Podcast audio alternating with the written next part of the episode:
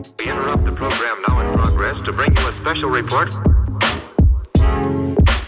Here are the highlights this morning news. From the WPGU News Desk, here's today's headlines on WPGU 1071 Champaign's Alternative.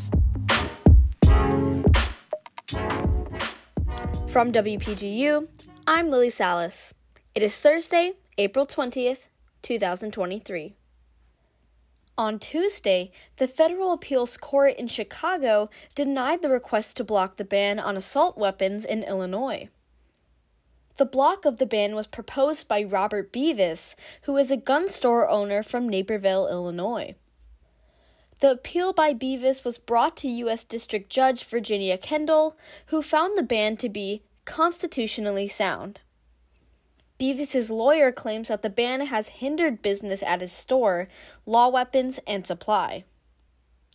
The assault weapon ban was signed by Governor J.B. Pritzker on January 10th in response to the gunman in Highland Park who shot and killed seven people and injured 48 on the 4th of July.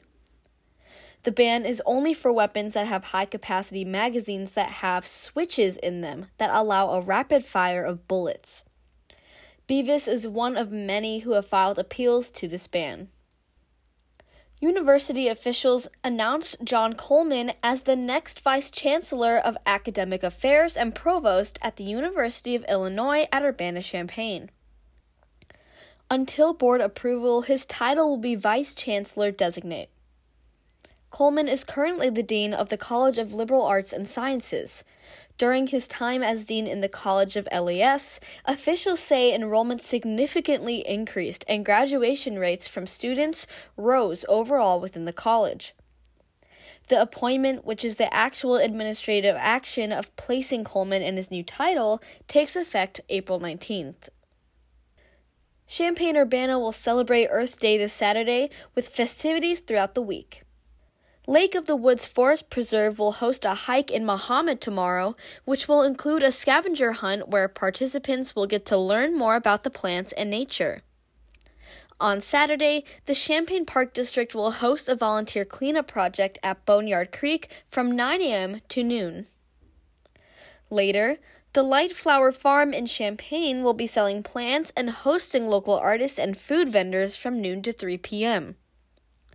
The Students for Environmental Concerns at the University of Illinois at Urbana Champaign will also be hosting a climate strike on Sunday, directly before Spring Jam at 2 p.m. Contributing reporting for this newscast was provided by Ashley Gilbert, Tara Mobasher, and Lillie Salas.